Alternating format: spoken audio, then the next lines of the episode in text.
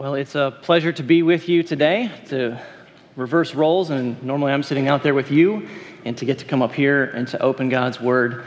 Uh, for those of you that don't know, me and my family, we've been members here at First Baptist since 2013. We've had two of our children here, and so this has really been a wonderful church family that we've felt a lot of love and support from over the years, and so we're glad to be part of this body. And as we were singing that song there, just uh, made me excited to be praying some of those things. So, would you pray with me one more time as we uh, get ready to open God's Word together?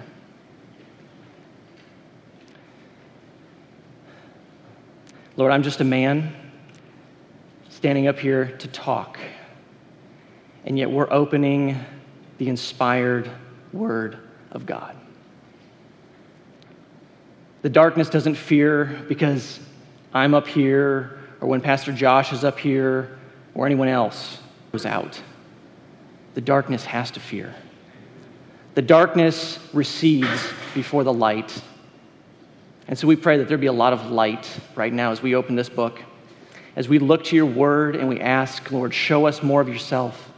Show us how to live in this life and show us how our small lives can be used for your global glory. We pray this in the name of our King Jesus. Amen. In the summer of 1917, an American college student decided he wanted to do something different than just study or waste away his summer days, so he signed up to go sell Spanish Bibles down in Guatemala. When he got there, he was quite surprised to find that many people had no interest in the Spanish Bibles he was selling. What he came to find out was that actually a large portion of the population there in Guatemala were descendants of the Mayan Indians, and many of them only spoke a little Spanish, and most of them couldn't read any of it, so they had no interest in the Bibles he was selling. It was conversations like this and the conviction of the Holy Spirit that got him thinking well, they need to be able to read God's Word in their own language. So he and his wife, a few years later, decided that was what they needed to do. And they moved down there and they began to live among the Kaqchikel people, began to learn their language, and they began to translate the Bible. During that time, they also came back to the United States because they were so passionate about what they were doing, they wanted to get others involved in it. So they came back to the U.S. to train people and bring them down to help with the work. Ten years later, the Kaqchikel New Testament was finished, and soon after that, Wycliffe Bible Translators was founded. Cameron Townsend is the name of that American college student, just a young guy who wanted to be faithful to Jesus' command that we're going to look at today in Matthew 28. For him, that initially meant selling Spanish Bibles. But you see, he realized somewhere along the way that that wasn't effective. That wasn't doing what he really was supposed to be doing. So he, he was humble enough to change his tactic. See, because his goal wasn't to go out and sell a bunch of Spanish Bibles and write back to people in the United States and say, Look how many Spanish Bibles I sold. His goal was like Jesus commanded to make disciples. And for him, that meant he had to go through the arduous process of learning a very difficult language, translating the Bible into that language so that people could hear for the first time. The text we're going to look at today teaches us that on the basis of his authority, King Jesus sends out his servants to make disciples of all nations. On the basis of his authority, King Jesus, who we just sang about, King Jesus sends out his servants, that's us, to make disciples of all nations. If you've got a Bible, open with me to Matthew 28. A familiar text, but a wonderful text. We're going to look at some different aspects of that today. Matthew chapter 28.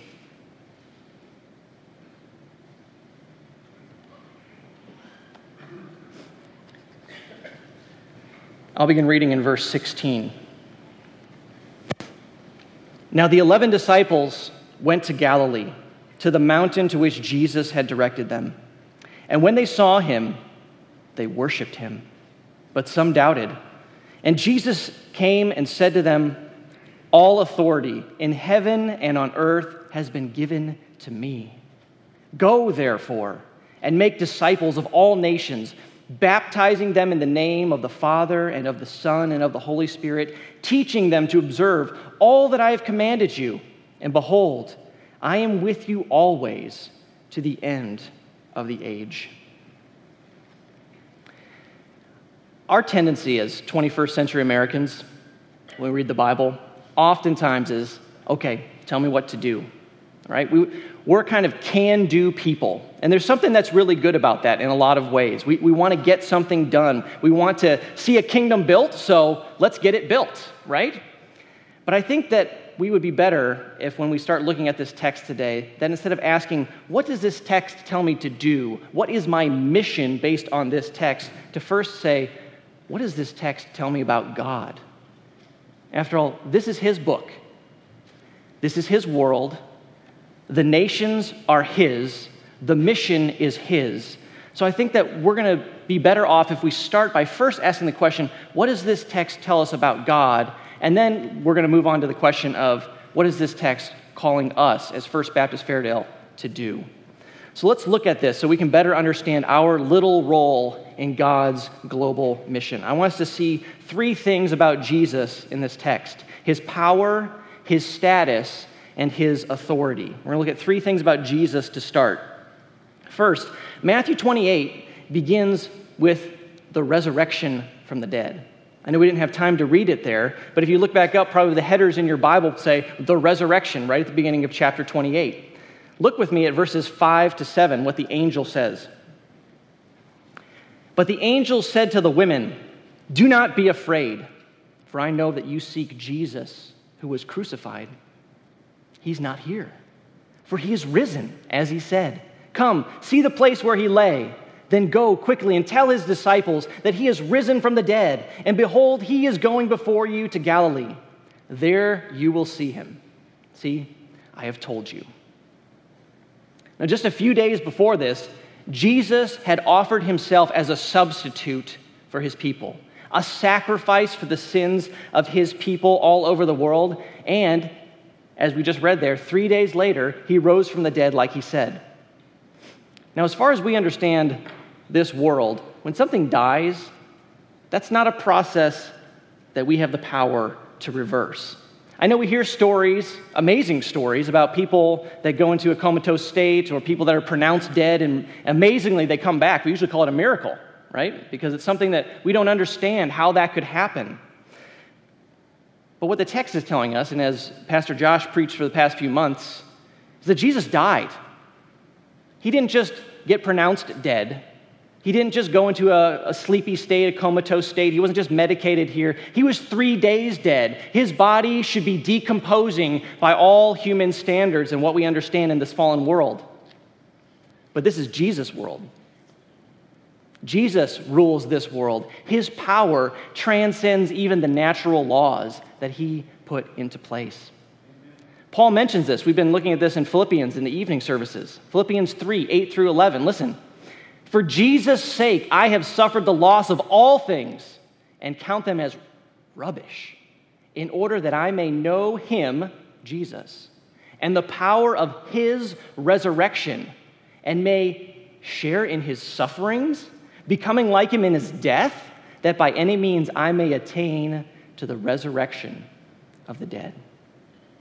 This resurrection displays the power of Jesus, a power over an enemy that we can't defeat, and yet Jesus has.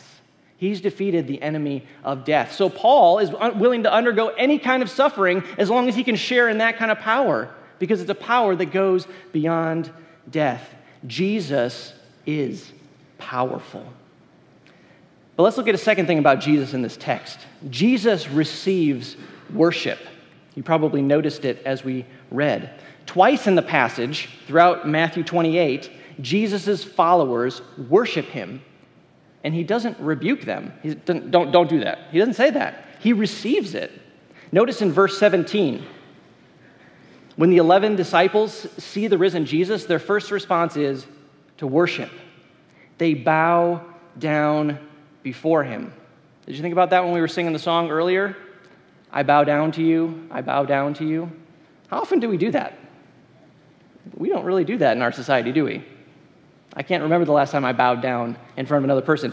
In the ancient world, that was quite customary to bow down in front of someone who had a higher social status or some sort of superiority to, because you can see bowing down puts you in a lower position. And that, that recognizes some sort of superiority. But I think that something more is going on here. There, there's something more to this bowing down. It's not just customary, there's something that's compelling them to bow down. In other words, they fell down on their knees in wonder at what they were seeing. Here's the guy they had just watched die. Someone had said he was going to raise from the dead, and he did. This kind of power demands a response, even when we don't fully understand it. You may be rather new in your faith here, and you don't fully understand all the ins and outs of Christianity, and that's okay. We can still wonder and worship God because all of us here are learning and growing together. Look at the end of verse 17, right? They worshiped him, but some doubted. They see this man risen from the dead, they're amazed, and yet they're asking, How can this be? How can it be that he actually is back from the dead? We, we heard him talk about that, but we didn't really know what to do with that. And now here he is standing before us. They worshiped and they doubted. We, we can relate to that, can't we? We can relate to seasons when we don't fully understand, we have doubts, we have troubles, and yet we worship through it, and that is an appropriate response.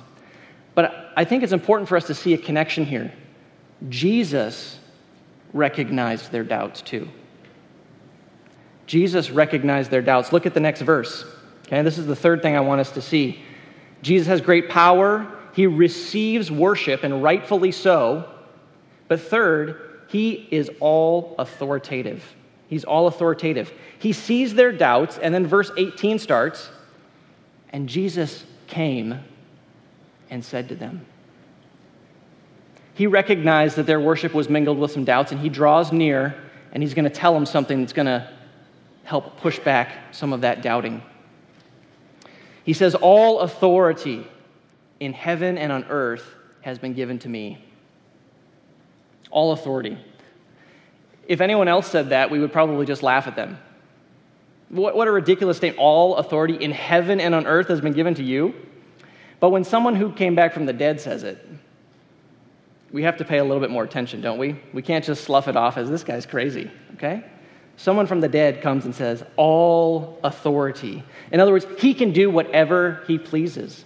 He can command anyone that he pleases.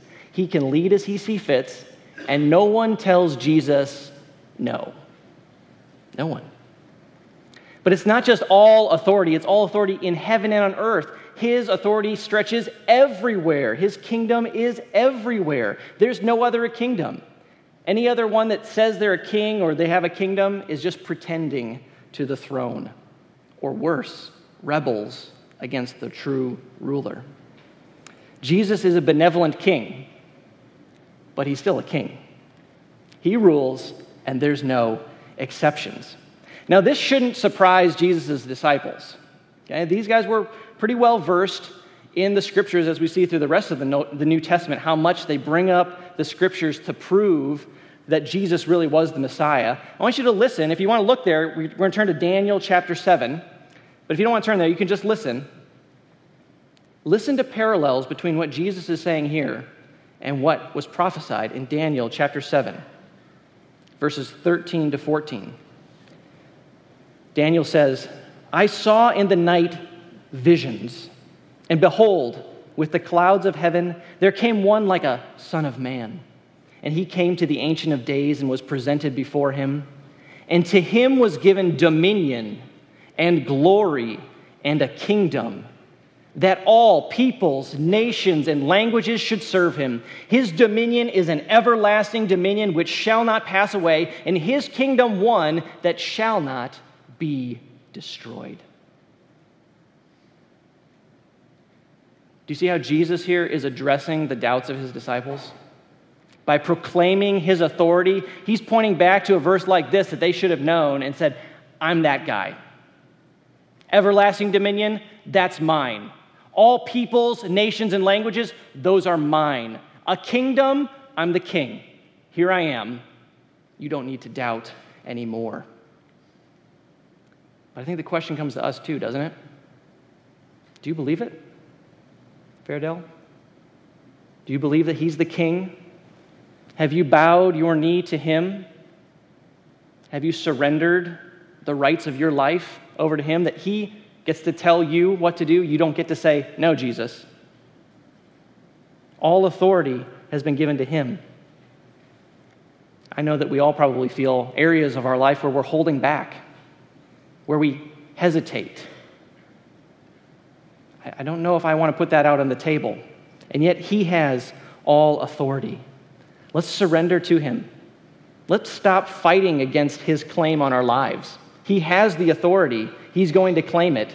Let's serve Him because that is where our souls are going to be most happy. We're going to be most happy when we're doing what we've been made to do serve our King. This is what we were made for.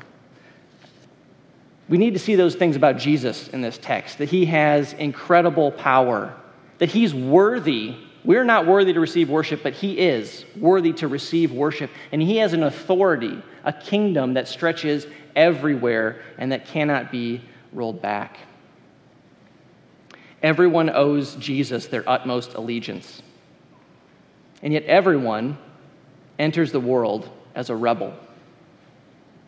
In the book of Romans, Paul says that we're haters of God, enemies. I know that there's, there's some conflict when we hear this term rebels if you're if you follow these new Star Wars movies that come out, right? Because you, you kind of want to cheer for the rebels, right? Because they're fighting against an evil dictator. But here, Jesus is a good king, and rebellion is a bad thing. We don't want to be called rebels, and yet that's the state that we all enter this world in. We can feel it in our hearts when we hold back, when we say no. Well, let's look at what the rest of this passage calls on us because we're rebels who have been redeemed.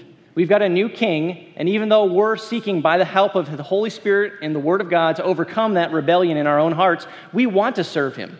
I think most of you are here today because you want to serve the king better. You want to follow him. So let's see what this great king tells us to do in this text.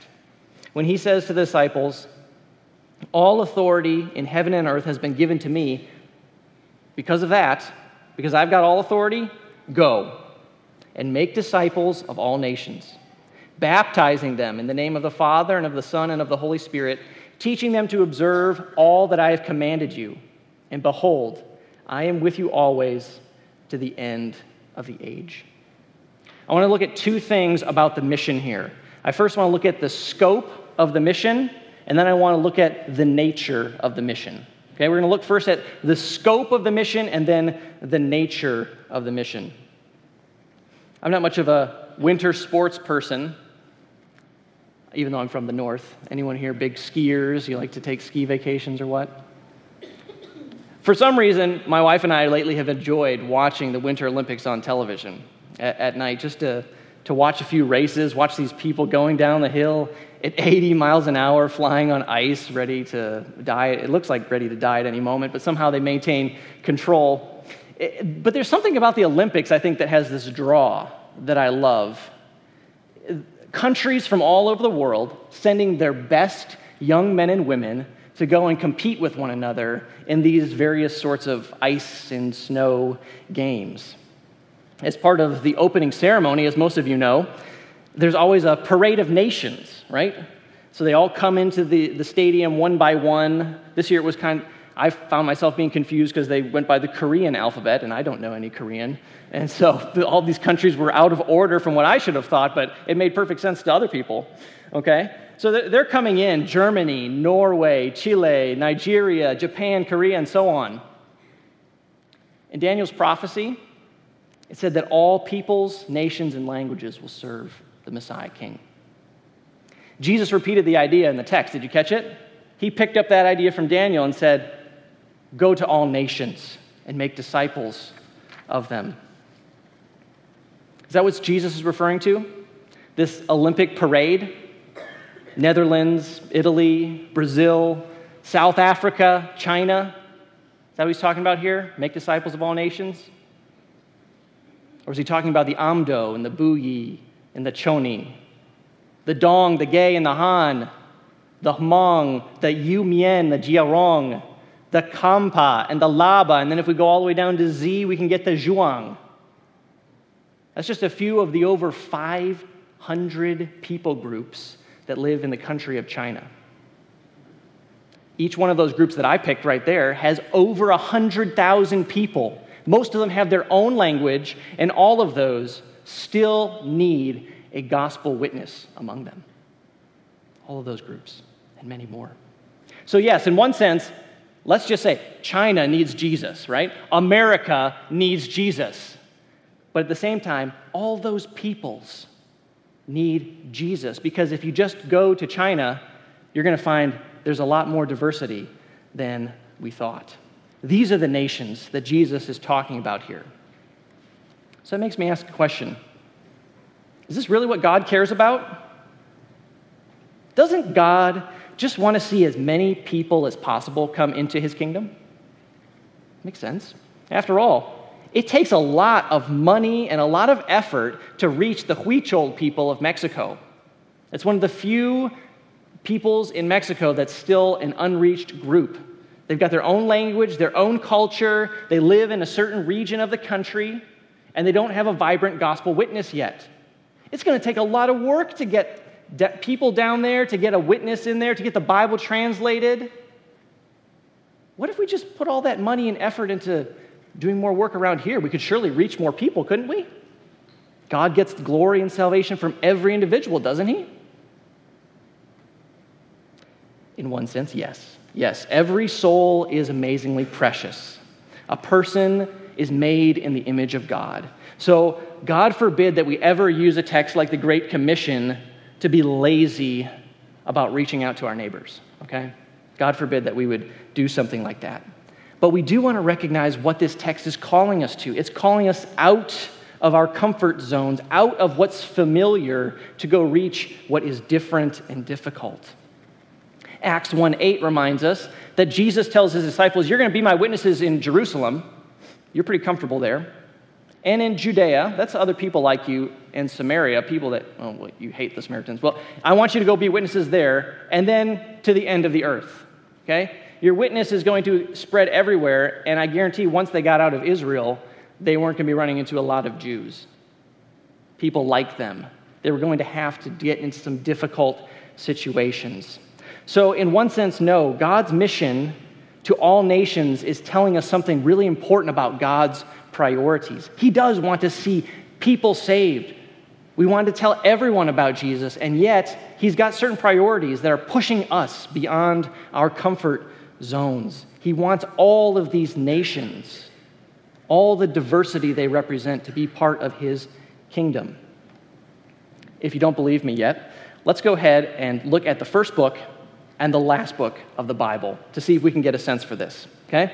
So, the first book of the Bible, Genesis,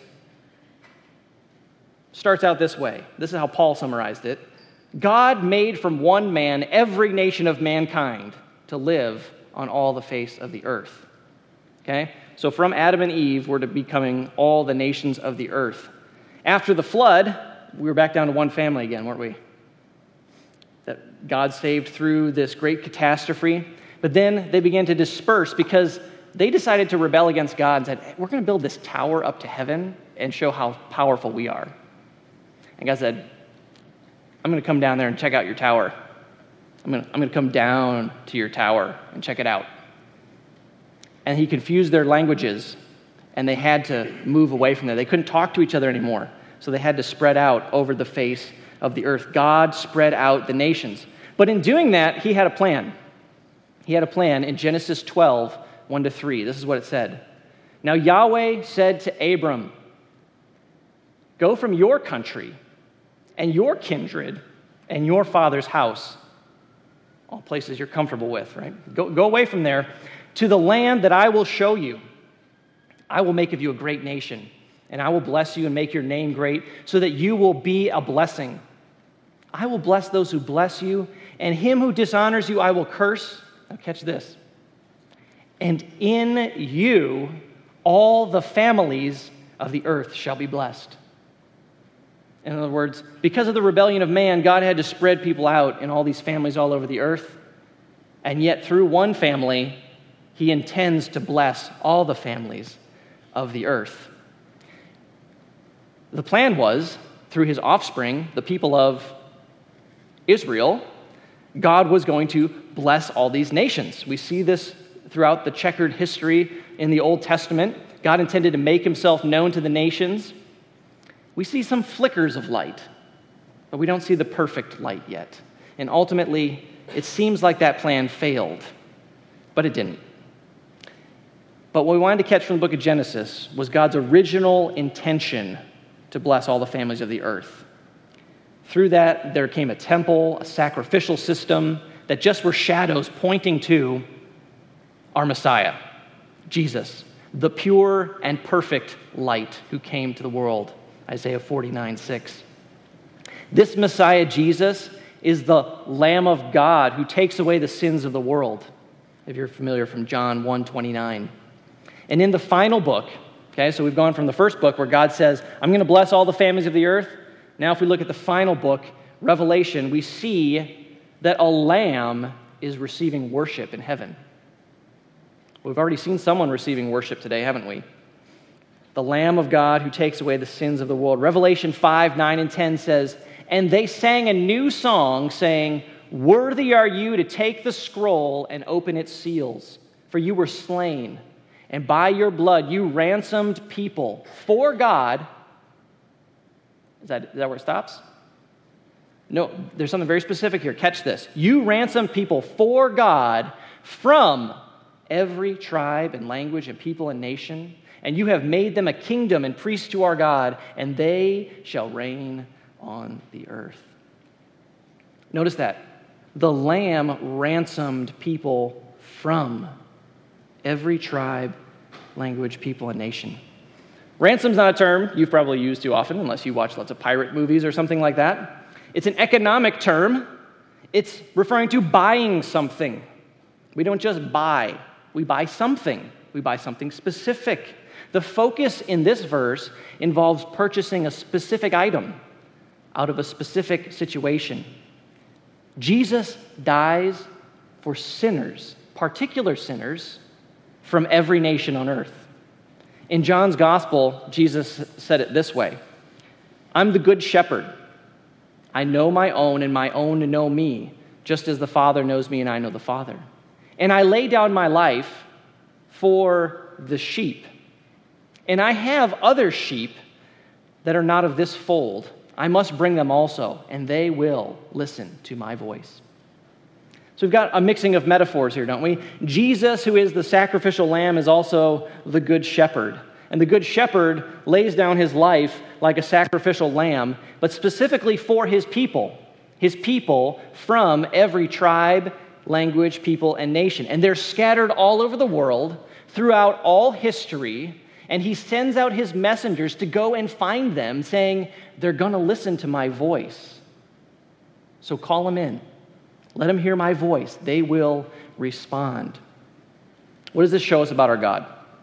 First, if you're a believer in Jesus Christ, marvel at this amazing pursuit. 2,000 years later, half the world away, you've heard the voice of the shepherd. He called, you've heard and responded. You were not part of the Jewish fold, the original people that heard Jesus' voice, and yet the message has come to you. It's come to you in a language that didn't even exist at the time Jesus was on the earth. English didn't come into existence till well after 1100, as we know it in any form today. Okay? Amazing pursuit of us. We can give thanks to God for that. Also, notice the amazing power that God has to get the message. It doesn't matter what the language barrier is, it doesn't matter what the political barrier is, or the spiritual barriers in our hearts those that Jesus died for will hear his voice and come into the kingdom. This is, again, another sign of his amazing power. Third, let's apply it to this passage here in Matthew 28. Jesus has fulfilled God's intention to bless all the families of the earth. Remember, in Genesis it said he wanted to do this, he intended to do this. Now, Jesus, in his death and resurrection, has done this. He's bought these people from all the families of the earth. But we're, we're still in, in between here. That's why Jesus has sent us on a mission. Jesus has sent us on a mission. So, this is the scope of the mission. Let's look at the nature of the mission. Look back, our, look back at the passage, will you? In Matthew 28, if you still have your finger there. The nature of our mission among the nations is to make disciples. In English, it, it, looks, it looks like there might be four commands here go, make disciples, baptize, teach. While each of these words do have a sense of a command to them, in Greek, the main command here is make disciples. But you can see this in the English as well. Think with me through this, okay? Make disciples. Think about baptism. Typically, this is the place where we start our faith journey. When we profess faith in Jesus as Lord, we publicly display that we identify with his death and resurrection when we get baptized. Okay? That's why we, Pastor Josh asks the question, What is your profession? And people say, Jesus is Lord, right? That's where we make this profession in front of others and identify with Jesus. The beginning of the faith journey. And yet, notice here, it's being baptized in the name of the Father and of the Son and of the Holy Spirit. So clearly, we know something.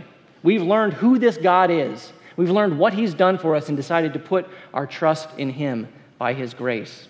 So, baptism isn't just a ritual, there's real faith here. There's a real object of faith here faith in the triune God.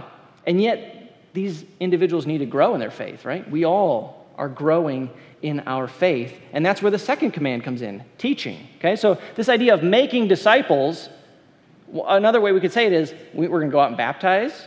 We're going to get people believing in Jesus, get them on the faith journey, and we're going to teach them. And we're going to, we're going to help them along as they grow into that profession to realize what does it mean that Jesus is Lord? Right? I challenged us to that earlier to think through that. What areas of our life are we still holding back? We're all growing in that together. We learn what God's like. We learn how Jesus lived on the earth. We learn how our lives, by the help of the Holy Spirit, can be more like Him. This is the core of discipleship. But I have a question for you. How would you do this if you didn't have the Bible? How would you do, especially the second command here? learning or teaching to observe all of Jesus' commands if you didn't have the Bible? How would you know what Jesus commanded if you didn't have access to his words? How would Pastor Josh get up here each week and proclaim and teach us what God wants us to do, what God's will is for our lives if we didn't have the Bible? How would we fight against sin? How would we comfort our friends when they're going through pain? How would we challenge the false ideas of our society? How would we cheer up our own downcast souls if we didn't have God's Word? When Jesus left, He gave us the Holy Spirit, and we are so thankful for that. There's power that comes with the Holy Spirit, there's confidence that comes with the Holy Spirit in our lives, but He also gave us clear teaching in the word, did he not? In 2 Timothy 3:17 it tells us that God gave the scripture so that the man of God may be complete, equipped for every good work. All the good works God calls us to, we, we, we need some help getting there. And part of that is knowing and following the Word of God. We need both the Holy Spirit and the Word of God to grow in our faith, to become more developed disciples of Jesus. So, how do those without the Word of God grow in their faith? They're missing one side of, of the equation here. I think sometimes we we can easily forget that the Bible wasn't actually written down in English. In fact, Jesus' disciples mostly spoke Aramaic and Hebrew with one another. But when it came time to write down the New Testament, do you know what language they wrote it in? They wrote it in Greek. So that people all around the Mediterranean Sea could understand it. Because at that time, that was the language that people all over the ancient world knew. It wasn't their first language, but they went to that difficult length of writing it down in another language so that other people could understand it and grow in their faith. You didn't have to become a Hebrew speaker in order to read the Bible. You could now understand it in your own language. So, from the very beginning, the Bible was given to us in a language that was common to the world at that time. But even for the next hundred years, people began to translate it. When it got to the western part, past Italy, not as many people spoke Greek. Over there, so they translated it into Latin. When it went down south, they translated into Coptic. When it went to the east, they translated into Syriac. When it went to the north into France, they translated into Gothic. And on and on to these different groups, we have translations that were started. The first English translation didn't come until the year 1384 when John Wycliffe translated the Latin Bible into English so that people could better understand it. This motivation to translate the scriptures came from a desire to see people know God's word so they could better follow him. They could be more complete disciples of Jesus. Many people throughout history have done the hard work of learning another language so that they could read God's word. They didn't have it in their own language, so they went ahead and learned a whole new language. How many of you have learned a new language? There's probably very few fluently bilingual people here, okay? Have many people learned another language so that they could read it themselves and translate it back to their own language so their own people could have it. That has happened. But we can't expect most people to do that. We can't. We need to do the hard work of getting it to them in their language. Most people can't invest the time, energy, and effort to learn that language. In 1980, at a Good Friday service in Cameroon, a man named Leonard, Leonard Bolioski began reading an account of the crucifixion. Now, in the past, that crucifixion story had always been read in French, which in Cameroon is the wider language of communication. But that year, Leonard read from the Gospel of John, which had recently been translated into the local language of Yambeta. As he, fin- as he began reading, he noticed that there was an uncanny hush that came over the people there. And even in the back, he, could, he could start to hear women weeping as he read this story out. And afterwards, people rushed forward to talk to him. We didn't know that story. We've never heard anything like it before. We didn't know there was someone that loved us so much that he died so that we could be saved. Leonard calmly pulled out his French New Testament and opened to the familiar passage and said, we, we read this every year. I, I know you. You've been here every we read this. And yet the people insisted they had never heard it before. That experience of seeing people he knew, that people that he had worshiped with week after week, finally and fully understand God's word transformed Leonard. He, he, he, had to struggle with the question how long had my friends been stumbling in the darkness? not really understanding what the Bible said. I'm pleased to let you know that in 2017, just this past year, the New Testament was finally and fully translated into Yambeta so that those people can read all the commands of Jesus and learn to follow them. They can learn God's will for their lives in a language that speaks to them. But thousands are still waiting this phenomenon, though, of, of Bible translation is taking place all over the world. Another group in Eurasia received recently the New Testament, and this is what one of the pastors exclaimed Now we know that Christianity is not a foreign religion, but is for us too. How, how did he know that? That it wasn't just a religion for them, but a religion for us? When they finally had God's word in their language, when God was speaking to the language that they had grown up with in their hearts. When people finally get God's word in the language they know best, it transforms them. It produces this disciple making culture we want to see. Now, I'll confess, Jesus' command here in the text, if, if you read it with me, is not go everywhere and translate the Bible, right? It's go and make disciples. But we need this book in the process of disciple making, which is why the Lord has led my family to be involved in this work. And so uh, I'm, I'm, I'm passionate about sharing that with people that as we think about the Word of God in our lives and how other people still need it. Well, let's think about where we've been today. The risen, all powerful, infinitely worthy King Jesus received all authority from his Father. All authority from his Father. He instructs his followers to make disciples of all peoples, nations, and languages. Why? Because they're his. He's been given them. He wants them to be his disciples, his followers. He died on behalf of people from each of those groups. And Jesus gave a command to his followers in all ages, in other words, to his church. Jesus sends out his church to call these people from all nations into the kingdom. The church, that, that would be us as part of the church, right? The church, in turn, sends individuals to do specific work as the Lord calls them. We're all in this work. Fairdale needs the gospel.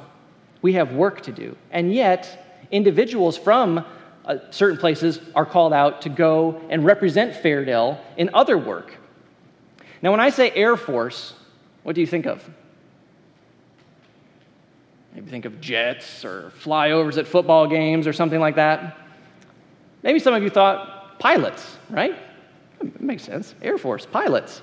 Did you realize that according to the Air Force's own statistics, that less than 4% of their over 300 personnel, 300, excuse me, 300,000 personnel are actually pilots?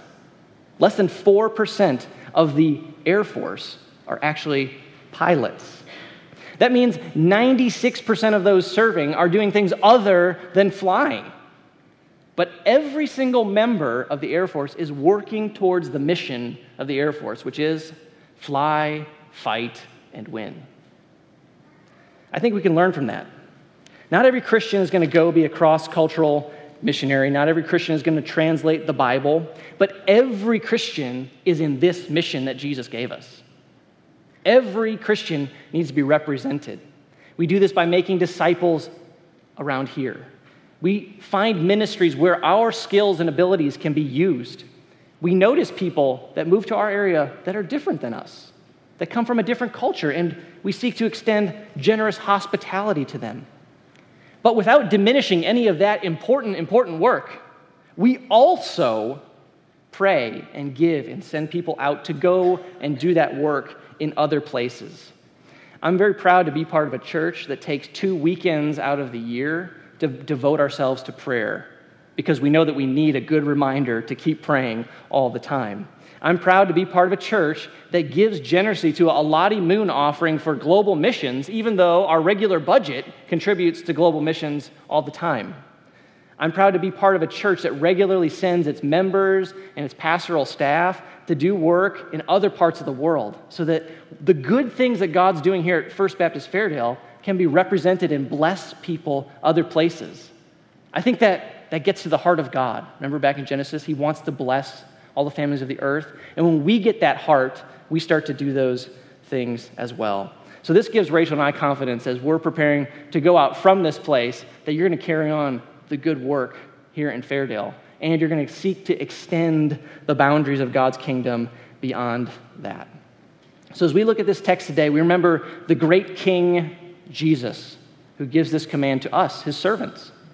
We want to ask him, How do I take another step how do I take another step in serving you here? How do I take another step in serving you and serving the nations of people that are different, people in, where it's difficult and it makes me uncomfortable? We want to ask that question and wrestle with that together. But I want to leave you with the last word that Jesus leaves. Because again, remember, he was, he was addressing the doubts of his disciples. And he, and he ended with, Behold, I am with you always to the end of the age. We don't do this alone. We go on the power and authority of Jesus, and we go in the confidence that wherever we go, whoever we're interacting with, Jesus is there with us. Let's pray together. Our gracious God and Father, thank you for giving us such a wonderful King whose power extends over all other powers whose power extends over all the earth. That gives us confidence. Thank you. Because we're weak, we doubt, we have trouble. We, we're just struggling to get by day to day sometimes, let alone figure out how to make a disciple of people that are so different from us. And yet you call us to that difficult work. Teach us, Lord, what our role is. Help us to be more vigilant in our prayer. Help us to find how we can use our resources to better serve the advance of your kingdom all over the world. so that all those peoples we listed before, the Hmong, the Ge, the Dong, the Zhuang, and, and so many thousands of others that still need to hear your word in their language, that still need to hear a witness of Jesus Christ, might have a chance to hear it. Give us new vigilance. Give us new and sustained energy towards this end. And we know that you will because you promised that your spirit would be with us to the end of the age. So we thank you and we pray all of this in Jesus' great name. Amen.